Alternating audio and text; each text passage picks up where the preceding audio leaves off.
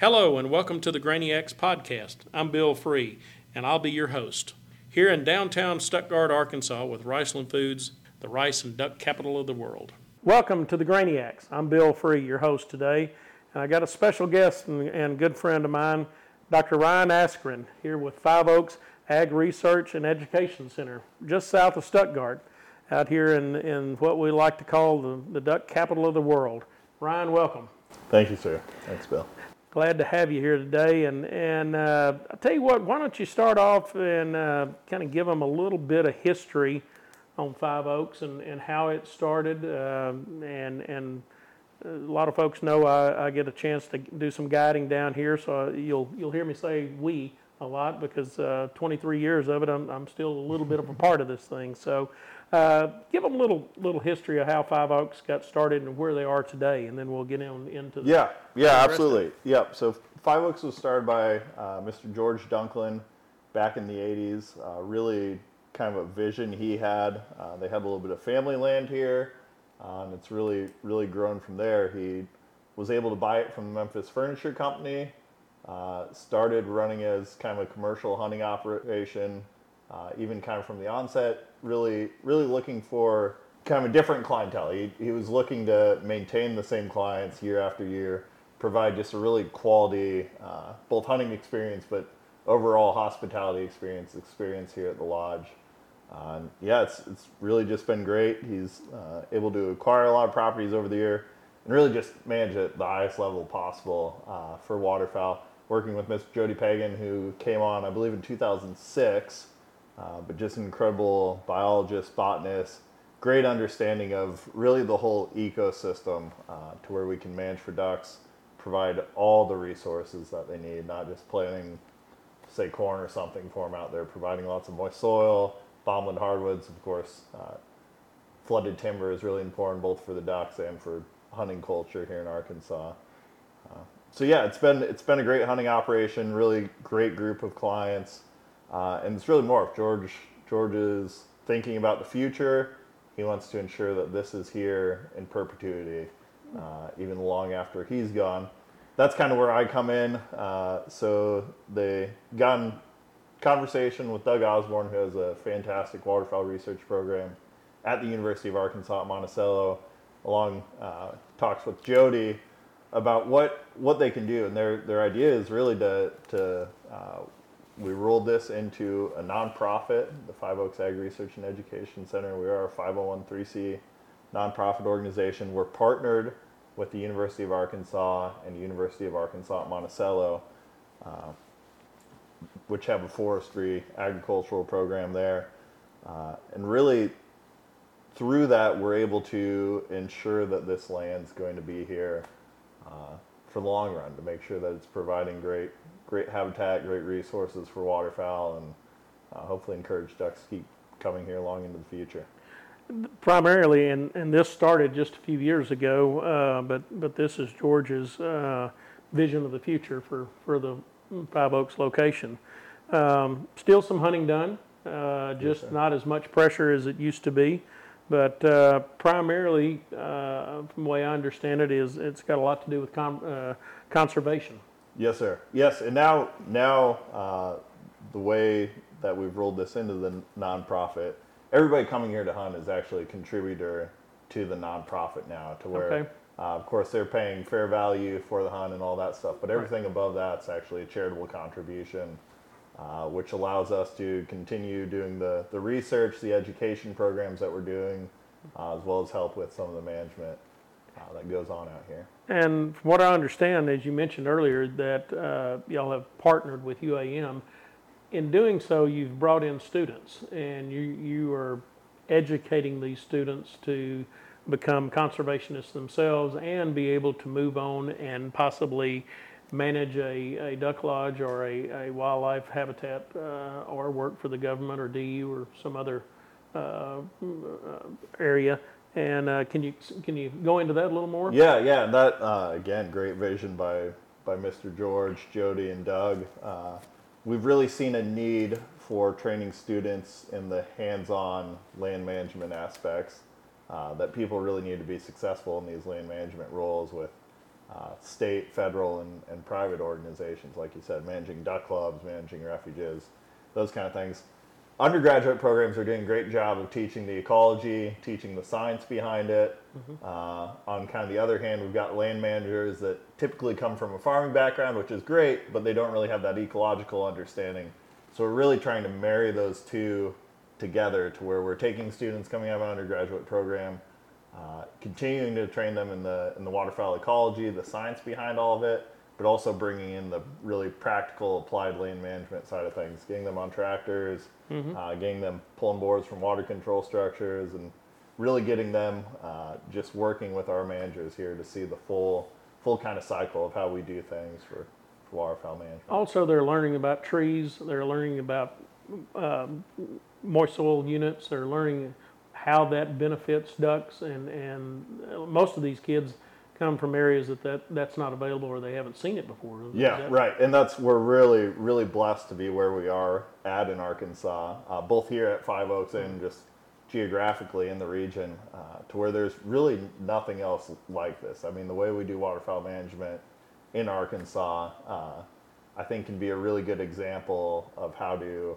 kind of intensely manage for waterfowl across the country. And we're really interested in that holistic uh, kind of ecosystem perspective of waterfowl management to where we're doing great things for the ducks, holding lots of ducks. Of course, that gives us uh, some great kind of hunting opportunities. Uh, but it also does great things for water quality, for soil quality. Uh, there are all sorts of other kind of environmental values that good sound waterfowl management. Well, it also gives um, uh, the ducks food, energy, and and uh, gives Safety. them gives them safety exactly, and it also helps them uh, on their way back when they start migrating back north. Yep, yep. We know we know the fatter we can send hens back, the the better they're going to do nesting. Mm-hmm. The quicker they're going to get back there, find those good good ponds, Right. uh, and have bigger broods. Good, So yeah, good. Um, how can other local farmers? We have a lot of farmers that listen to this show, and how can they get involved with some of this and uh, improve their conservation, improve their waterfowl habitat, uh, and and help with the conservation of ducks? Yeah, of course, we're always looking for contributions, but in terms of management on your own property, uh, we're really big proponents of moist soil management. So if you have areas that just aren't productive, that you know you're fighting flooding every year, those kind of things, just letting those go back to what really what they're meant to be, kind of moist soil areas that are growing natural duck foods. Uh, that's really important. Playing those in small grains like millets, uh, if you're not able to make a crop on that, even playing small grains after you uh, cut a crop off of that is really important. We know that, uh, of course, rice agriculture is incredibly important to, to ducks in Arkansas. Between that and, and the bottomland hardwood timber uh, is really why the ducks have been coming here for decades. Uh, with more efficient farming methods, we know there's less food left in the fields, harvest is a little bit earlier. Uh, so any opportunity we have to work in those areas that aren't in production, that aren't, uh, you know, high value for agricultural production, any chance we have to put food in those areas, uh, I really think that's important. Yep.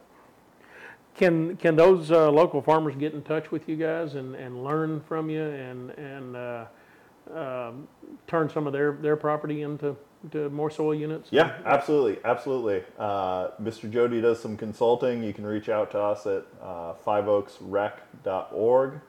Uh, my contact information is there. Uh, I'm sure we can Yep. post it somewhere y'all, else. y'all have well. a couple of uh, on- farm or in the field um, meetings, don't you? Uh, where, Yes. where you get groups together and, and show them what you're doing and, and how it's been done and, and so th- Yes, that's, sir. that's another good opportunity for them to come and get a hands-on feel of it. and Yep, see it. absolutely, and that's where we're trying to do more of those field days, Yep. trying to uh, really just build a community. We're we're all working together. It's really important to have complexes, waterfowl habitat. So we want our neighbors to do well. We're not Hmm. Right. we're not competing with them. The more ducks we can, you know, feed and and kind of give them the sense of safety in this region, Yep. The more likely they're going to keep coming back here, and the more successful we're all going to be. We, we've already determined it, or you guys have already determined that, that uh, once the duck starts coming to, to certain areas, they will continue to come back and their brews would, will come back to those certain areas also. Yep. Good. Yes, sir. Yeah, Good. winter winter site fidelity uh, is kind of what we term that, and Uh-huh. that's yeah, just providing those resources makes it a lot more probable, uh, especially with them wherever they. Follow, follow wherever They they go. up, but- Yep, uh, that's usually what happens in the real world too. Yep. Yeah. The, um, you can also, the farmers can work with the local conservations, uh, conservation, uh, services, uh, on their own farms. Which, which services do you recommend they work with? Um, Some of the, some of the local conservation services that, that the USDA provides?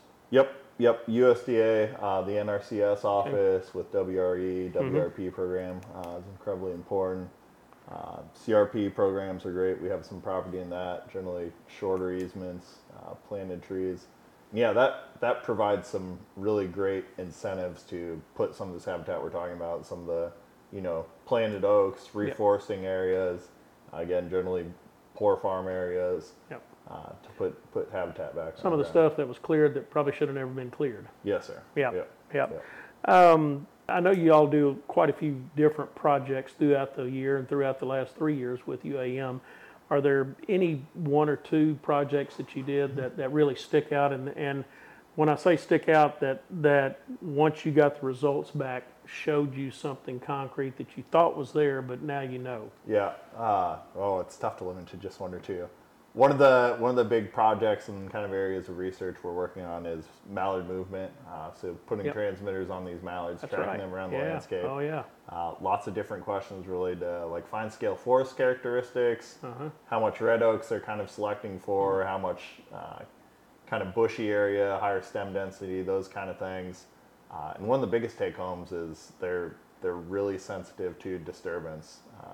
So some of Ethan Dittmer's work that we did over at White River, some work I'm doing here, really showed uh, that they're they're not moving a lot during the day. They're not going places they can be shot during the day, Uh-huh. uh, but they will go to places, uh, private land, rice fields at night to go feed. Okay. Uh, so, So- so when the they're- weather's conducive, they're Yep. able to kind of make those trade-offs and go feed at night. Okay. Uh, so really, really sensitive disturbance, and that has lots of implications for how Right. we're hunting a property, Yep. how often we're hunting, what time area that you're hunting, the fields Yeah. and, or a piece of woods that you're hunting, it, it you, keep banging them and beating them up, they're going to move. Yep. Or, and or not show back up. Yep, yep.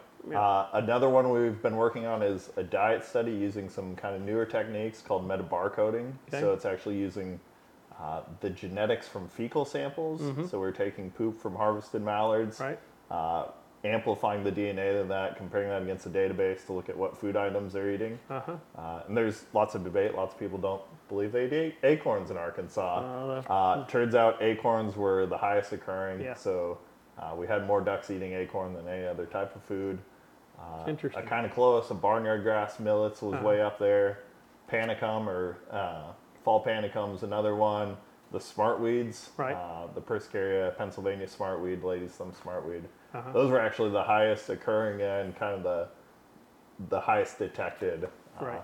plants within those samples. And the last one I'll plug is uh, kind of mid management practices on WRP, CRP trees. Mm-hmm. So we've got a lot of these tracks of, of planted oaks that have been there for 15 to, to 25, even 30 years uh, that have been untouched. And Mm-hmm. Right. uh, those canopies are growing together, and there's just not much light getting down Yep. to the forest floor. We're not having forest succession because there's no light for other Yep. uh, trees, the next kind of generation of trees to pop up in there. Mm-hmm. Uh, so we're working towards looking at a lot of questions pertaining to kind of what happens when you go in and thin those. Okay. Uh, so just taking out a few trees, 15 to 30 percent of the trees, Uh-huh. uh, and getting sunlight back to the ground. And Okay. uh, we know that's good for turkeys. We know it's good for songbirds. We know it's Yep. good for mallards. Uh, just working to really start quantifying kind of the, the value to wildlife Yep. of, of those practices. Interesting. All right. Thank you very much. Yeah, thank you. What What do you see as the goal of uh, Five Oaks uh, Ag Research and Yeah. Education? That's a that's a great question. Our goal is really to improve uh, the landscape for waterfowl, especially here in Arkansas. Uh, we're doing that through the research we're doing, so we're really interested in applied research, trying to figure out how we can man- better manage and conserve waterfowl. We're doing that through the graduate uh, certificate program, uh, where we're training people to be better land managers, to uh, be more efficient in the management, be more effective in those positions. Uh, and we're doing that through our youth education program. So working uh, even with grade schoolers, just trying to foster that appreciation for nature, Right. appreciation for conservation.